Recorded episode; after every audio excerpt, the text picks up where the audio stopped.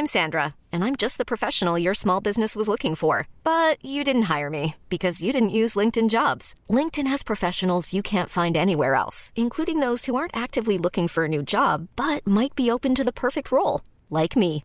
In a given month, over 70% of LinkedIn users don't visit other leading job sites. So if you're not looking on LinkedIn, you'll miss out on great candidates like Sandra. Start hiring professionals like a professional. Post your free job on linkedin.com/achieve today.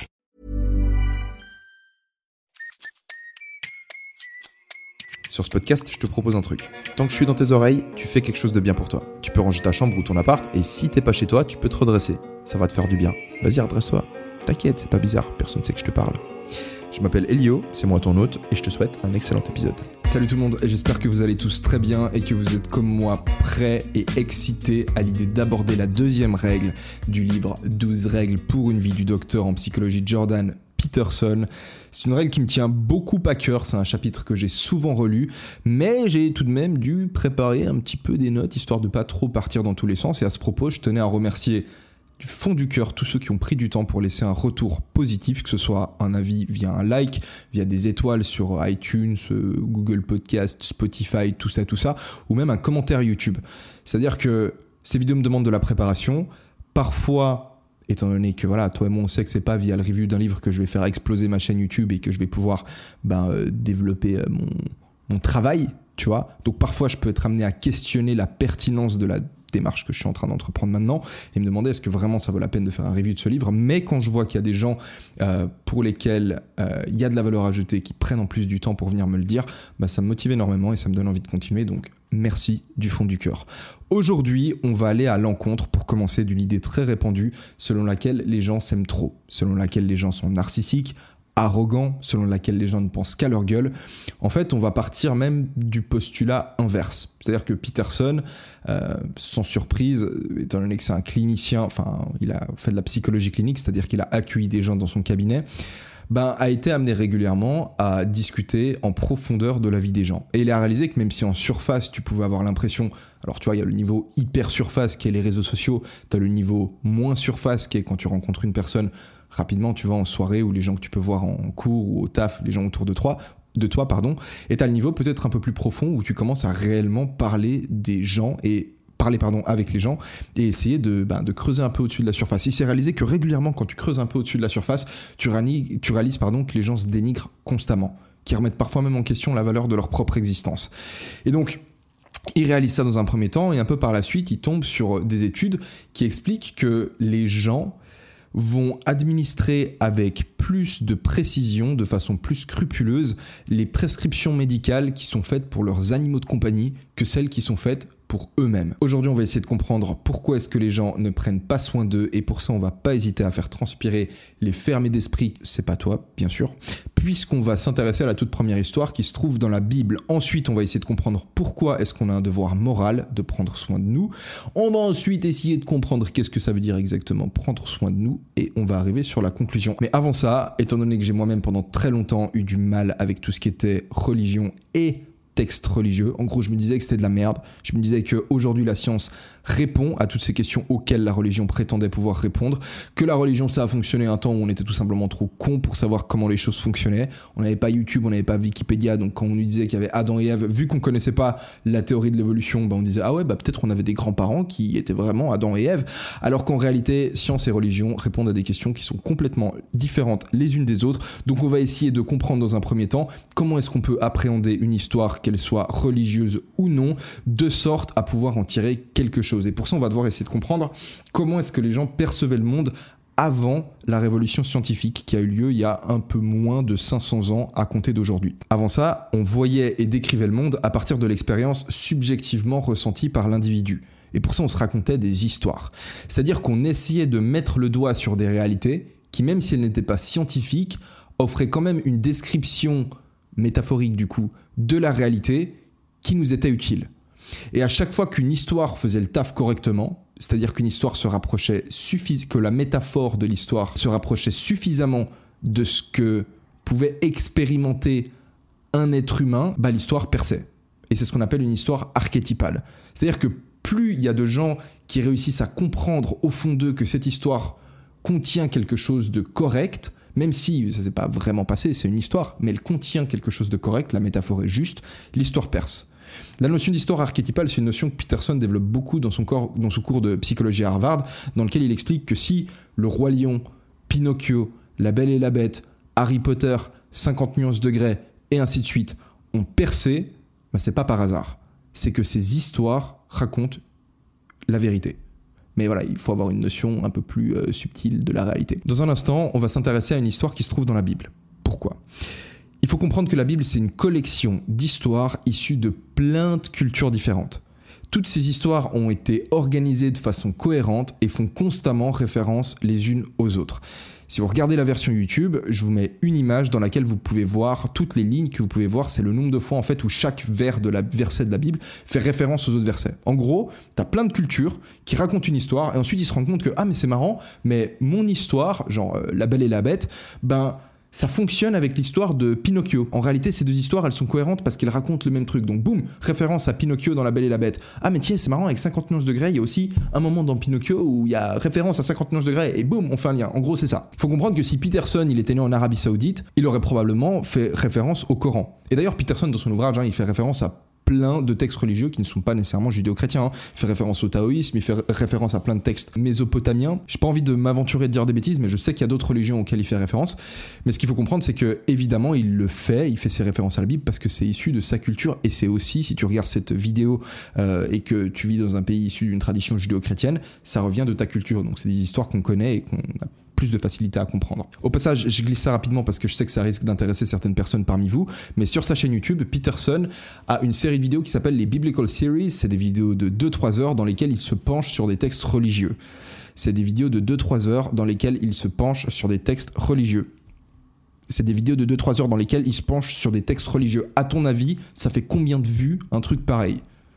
Bah un mec, ça fait 11 millions de vues sur la première vidéo qui s'appelle Introduction au concept de Dieu, où le mec, sans cut, en full impro, il parle juste de qu'est-ce que ça veut dire Dieu. Il parle de ce concept-là. 11 millions de vues. Aujourd'hui, on va répondre à la toute première question qui est pourquoi est-ce que les gens ne s'aiment pas trop à l'aide de l'histoire d'Adam et Ève, qui est la toute première histoire qui se trouve dans la Bible. C'est parti En gros, t'as un mec et une meuf, s'appellent Adam et Ève. Ils sont dans un jardin, ils sont à Walpé, et, très important, ils n'ont pas honte d'être à Walpé. Adam et Ève, ils parlent avec un truc qui s'appelle Dieu. On ne sait pas ce que c'est, mais ils communiquent avec un truc qui s'appelle Dieu. Dieu, il leur dit une chose. Il leur dit, les gars, vous voyez cet arbre qui est là-bas? Ils font, ouais, on voit, pas besoin de crier. Ok, ouais, excusez-moi les gars, j'étais un peu nerveux. Bah, en fait, cet arbre, c'est l'arbre de la connaissance du bien et du mal. Si vous mangez les fruits de cet arbre-là, vos yeux vont s'ouvrir et ensuite vous mourrez. Donc là, Adam et Ève, ils sont là, ok, ça a l'air plutôt sérieux ton histoire, on, on va pas toucher les fruits de cet arbre-là. Mais le problème, c'est que dans le jardin, il y a un serpent. Il y a toujours un serpent dans le jardin. Dans l'épisode d'introduction, on parlait de l'ordre et du chaos. On voyait pour ça le symbole du yin et du yang. On voyait que dans le chaos, il y avait toujours de l'ordre et que dans l'ordre, il y avait toujours du chaos. C'est-à-dire que quand c'est le Covid, full chaos, tu sais pas exactement ce qui va pouvoir se passer demain, la semaine prochaine, parce que tout semble imprévisible. Pourtant, quand tu te lèves le matin, tu sors de ton lit, ton pied, ton corps fonctionne. Il y a toujours des éléments d'ordre, même quand tout semble hyper chaotique. Et inversement, même quand tout semble complètement normal, c'est l'ordre le plus complet. Je donne l'exemple dans l'épisode d'introduction, sauf erreur, où tu rentres du travail, tout se passe normalement, et tu ouvres la porte de chez toi et tu vois ta meuf en train de pomper un mec. Je peux te donner un autre exemple un peu moins cru. Tu vas au travail, tu es dans ta caisse, tout se passe normalement, mais tout d'un coup, les freins de ta caisse, ils lâchent. Chaos complet. Un point noir dans la partie blanche. Dans le jardin, t'as un serpent. Le serpent convainc la femme de croquer dans le fruit interdit. La femme, elle dit non, je peux pas faire ça, Dieu m'a dit qu'il fallait pas. Le serpent, il lui dit, mais vas-y, regarde comme il a l'air bon le fruit, avoue, t'as faim. La femme, elle fait, allez, ok, t'as raison. Elle croque. Immédiatement, une fois qu'elle a croqué dans le fruit, elle devient consciente. Une fois qu'elle est devenue consciente, elle va voir l'homme et elle lui donne le fruit. Elle lui dit Adam, mange le fruit. Adam il fait quoi? Mais on peut pas, Dieu il a dit qu'on pouvait pas manger le fruit. Si, si, vas-y, mange, je t'assure, c'est super bon. Adam fait Ok, bah vas-y. Croque dans le fruit lui aussi. Il devient conscient. À nouveau, on est sur une description métaphorique de la réalité. La femme est rendue consciente par le mal, représenté par le serpent. Et l'homme est rendu conscient par la femme. Les femmes deviennent conscientes avant nous. Pourquoi est-ce que c'est la femme qui devient consciente avant l'homme? Elle est chargée de prendre soin de l'enfant, elle est plus faible physiquement, ce qui veut dire qu'elle doit être plus attentive aux dangers du monde dans lequel elle vit, vu qu'il y a sa vie qui est en jeu, mais aussi celle de son enfant. Et donc c'est probablement pour ça que la femme voit le serpent avant l'homme. Quelque part, si tu veux, quand on vivait dans des arbres, bah c'est la, femelle singe qui doit le plus faire attention au serpent. Et nous les mecs, quand on est jeunes, bah on s'en fout, tu vois, on est là, on joue aux cartes Pokémon, on joue au foot, mais un jour on tombe amoureux d'une meuf, et on va timidement la voir, et on lui dit Tu veux sortir avec moi? Et la femme, elle nous regarde, et elle nous fait Non? Et elle se casse. Et là on se demande Pourquoi elle a dit non? Il y a un truc qui va pas avec moi? Peut-être que je suis trop gros, peut-être que je suis trop petit, peut-être que je pue, peut-être que je suis nul en maths, peut-être que je cours pas assez vite. Tu deviens conscient via le rejet de la femme. Deuxième état de fait, ils réalisent qu'ils sont nus. Qu'est-ce que ça veut dire réaliser que t'es nu? Être nu, c'est être vulnérable. Prendre conscience de sa nudité, c'est prendre conscience de sa vulnérabilité. Quand t'es un enfant, tu t'en fous de te balader à poil partout. Mais il arrive un stade au niveau de ton développement psychologique dans lequel tu commences à avoir envie de te couvrir, indépendamment de la culture. Même les cultures les plus reculées qui s'habillent le moins possible, bah elles cachent quand même leurs organes sexuels. Un cauchemar très répandu, c'est celui de rêver que t'es nu dans un lieu public. T'es allé à la piscine, t'as oublié de prendre ton maillot de bain, tout le monde te regarde et bam, plein de gens rêvent de ça. Tu prends conscience de tes vulnérabilités. État de fait numéro 3, quand l'homme et la femme deviennent conscients de leur vulnérabilité, ils se cachent de Dieu. Dieu, c'est pas un personnage. Dieu, c'est un mot qu'on utilise pour désigner le plus grand bien potentiellement concevable. C'est un idéal. Quand tu prends conscience du fait que tu es une merde, du fait qu'il y a des choses qui vont pas chez toi, t'as pas envie de faire face à un idéal. Parce que l'idéal va te renvoyer à ton propre échec. Et on le fait tous. On est tous tentés de le faire dans une certaine mesure. Quand on est mauvais dans un domaine, on n'a pas envie de confronter les gens qui sont clairement meilleurs que nous dans ce domaine-là. Surtout s'ils le méritent. État de fait numéro 4, Dieu les cherche, il les appelle, et Adam finit par répondre à Dieu. Dieu lui demande pourquoi tu t'étais caché? Il lui dit ouais, j'étais nu et j'avais honte. Il dit mais comment ça se fait que t'avais honte d'être nu? T'aurais pas mangé le fruit de l'arbre interdit? Ouais, je l'ai fait, mais c'est la femme qui me l'a donné. Mais au final, c'est toi qui m'as donné la femme. Après être devenu conscient, l'homme se cache, il refuse de bosser sur lui, mais une fois qu'il est réellement confronté à l'idéal, il finit par rager contre les femmes. C'est à cause d'elles qu'il est devenu conscient. Et droit derrière, il rage contre Dieu il se retourne contre la vie. À nouveau, pattern descriptif de l'expérience humaine. Nous les mecs, on est rendu conscient par les meufs. Si on refuse de bosser sur nous, ultimement, on commence par en vouloir aux meufs. De toute façon, c'est toutes des timbres qui s'intéressent qu'à la thune. Et ensuite, on en veut à la terre entière. Fait numéro 5, Dieu leur dit, écoutez les gars, vous avez mangé le fruit de l'arbre de la connaissance du bien et du mal. Je suis désolé, mais il va y avoir des conséquences. Femme, à partir d'aujourd'hui, tu vas devoir mettre au monde des enfants dans le chagrin, et pour ça, tu vas devoir compter sur un homme pathétique. Une femme qui est consciente du monde dans lequel elle vit et des dangers de ce monde, elle va pas pouvoir s'empêcher d'éprouver de la tristesse à l'idée d'amener un enfant dans ce monde-là. Une femelle chien, quand elle fait naître des chiots, elle se dit pas ah, mais quand même, c'est plutôt triste. J'habite euh, en Indonésie, il n'y a pas beaucoup de nourriture, les chiots ils vont naître, mes enfants n'auront pas, des, pas un bel avenir. Elle s'en fout de ça. Une femme, elle le pense pour ses enfants. Ensuite, il regarde l'homme et lui dit Et toi, mec, t'es condamné à travailler. Maintenant qu'il peut voir dans le futur, il peut voir les problèmes survenir. Du coup, constamment, il sacrifie son présent pour le futur. T'as jamais remarqué que une femme a une capacité beaucoup plus élevée qu'un homme à se focaliser sur l'instant présent et à être présente, alors que toi, tu es toujours en train de penser, tu es toujours dans ta tête à penser au next truc, et que c'est ta copine qui te dit arrête de penser, profite du truc maintenant, viens, on se pose, on fait ça, viens, tranquille et tout. Alors que toi, tu es constamment dans ta tête à vouloir bosser, à vouloir accomplir des trucs. Droit derrière, Dieu, bam, les renvoie sur terre, et l'histoire prend fin. Maintenant, on va essayer de se poser la question pourquoi est-ce que les gens ne prennent pas soin d'eux? Et dans le livre, il y a deux hypothèses qui sont du coup dérivées de cette histoire. La première, tu l'as vu venir, on est conscient de nos propres défauts, de nos propres failles. On se dit qu'au final, on n'est pas si cool que ça et on se demande si réellement ça vaut la peine de prendre soin de soi. Et la deuxième, elle est un peu plus poussée, je la trouve très intéressante, c'est qu'étant donné qu'on est conscient de ce qui peut nous faire du mal, de ce qui peut nous blesser, on peut comprendre ce qui pourrait faire du mal et blesser les autres, et on a ainsi la capacité de faire du mal dans le but de faire du mal. C'est-à-dire que des animaux, même si c'est des prédateurs, ils vont tuer, ils vont faire souffrir, mais ils vont pas faire souffrir pour faire souffrir. Un chat qui joue avec une souris, il se met pas à la place de la souris en se disant ah et ça se trouve je suis bien en train de lui faire mal là. Non, lui ça l'excite juste de voir la petite souris qui bouge et du coup il tape dedans jusqu'à ce que voilà, ce que font les chats. Les êtres humains, on a mis notre intelligence au service de la création de la souffrance. Il y a que les êtres humains pour inventer des putains d'instruments de torture. À partir de là, quand tu es conscient du fait que toi-même tu peux faire du mal aux gens volontairement et que tu t'es vu le faire, bah c'est pas super surprenant que tu puisses être amené à te dire que si ça se trouve, ton chien, ton pauvre petit Bobby innocent, bah il mérite un peu plus que toi qu'on prenne soin de lui et que tu fasses plus attention à lui pour lui donner des médicaments. Mais si c'est pas une raison pour ne pas prendre soin de toi, c'est parce que ton existence est liée à celle de toutes les personnes qui t'entourent. Tu dois t'aimer parce que si tu le fais pas, tout le monde en paie le prix. Tout le monde assiste à tes mensonges, à ta culpabilité, à la haine que tu ressens vis-à-vis de toi-même et vis-à-vis des autres, inévitablement. Tu vois le mal qui existe dans ton cœur, tu vois également le mal qui existe dans le cœur des autres, et tu remets même en question en fait la validité de l'existence des êtres humains sur cette terre. Peterson en fait t'explique que pour tout le mal que l'homme crée, il existe un bien similaire. Il te donne ensuite des tas d'exemples de personnes qui sont handicapées. Enfin, il prend l'exemple de deux personnes, de deux mecs qui sont chargés de réparer des lignes haute tension au Canada, donc dans des paysages, enfin dans des conditions climatiques extrêmes, si tu veux, il fait extrêmement froid, où en gros, t'as un mec, il est handicapé, genre cérébralement, l'autre, il est physiquement handicapé, et il travaille en binôme pour bah, faire réparer les pylônes électriques, en fait.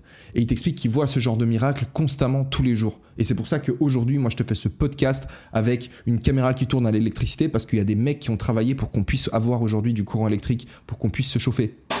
J'ai un radiateur juste ici parce qu'il y a des gens qui se lèvent tous les matins malgré la souffrance qu'ils ressentent pour accomplir des actes que tu peux voir d'une certaine manière comme des actes de bravoure, pardon, et d'héroïsme. Donc de la même manière que tu dois aimer les gens, tu dois t'aimer toi-même.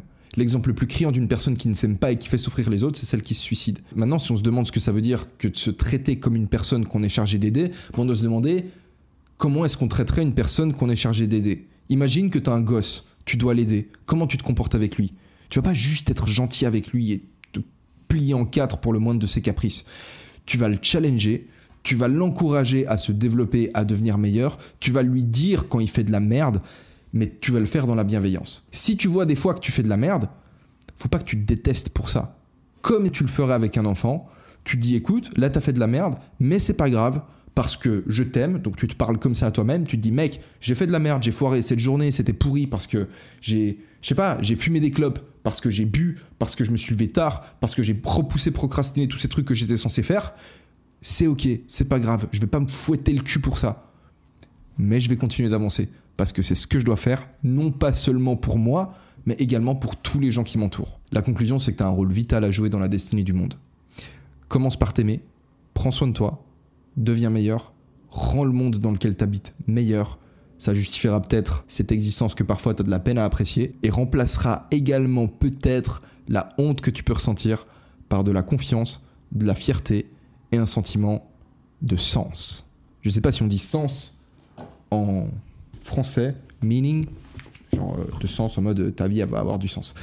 Euh, je t'invite à prendre deux secondes pour me mettre un like, un commentaire. Moi, je vais trouver une petite citation assez cool à te lire parce qu'il y a des gens qui m'ont dit que c'était plutôt cool d'avoir une petite citation sur la fin. Donc, je vais essayer de.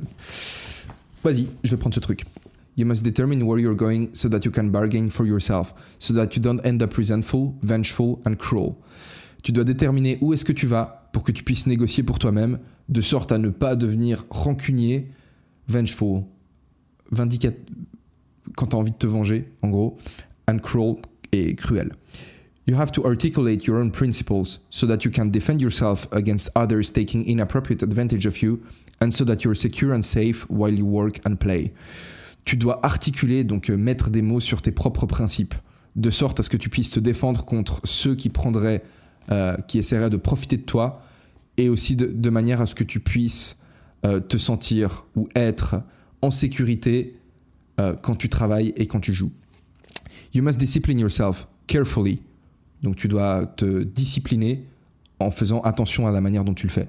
De nouveau, on a une idée de ne pas te tyranniser, ne pas devenir ton propre tyran. You must keep the promises you, you make to yourself and reward yourself so that you can trust and motivate yourself.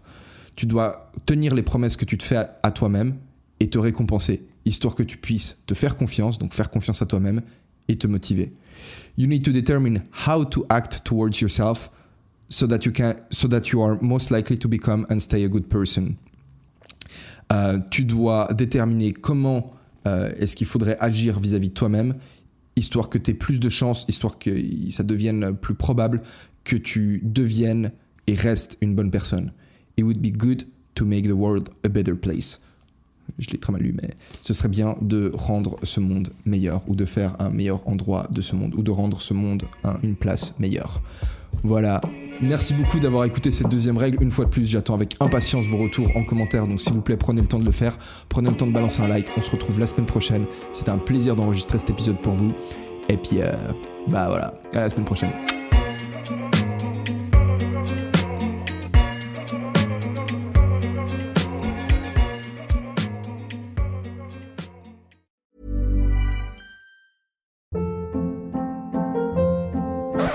Hold up. What was that? Boring. No flavor. That was as bad as those leftovers you ate all week. Kiki Palmer here, and it's time to say hello to something fresh and guilt-free. Hello Fresh. Jazz up dinner with pecan-crusted chicken or garlic butter shrimp scampi. Now that's music to my mouth. Hello Fresh. Let's get this dinner party started. Discover all the delicious possibilities at hellofresh.com.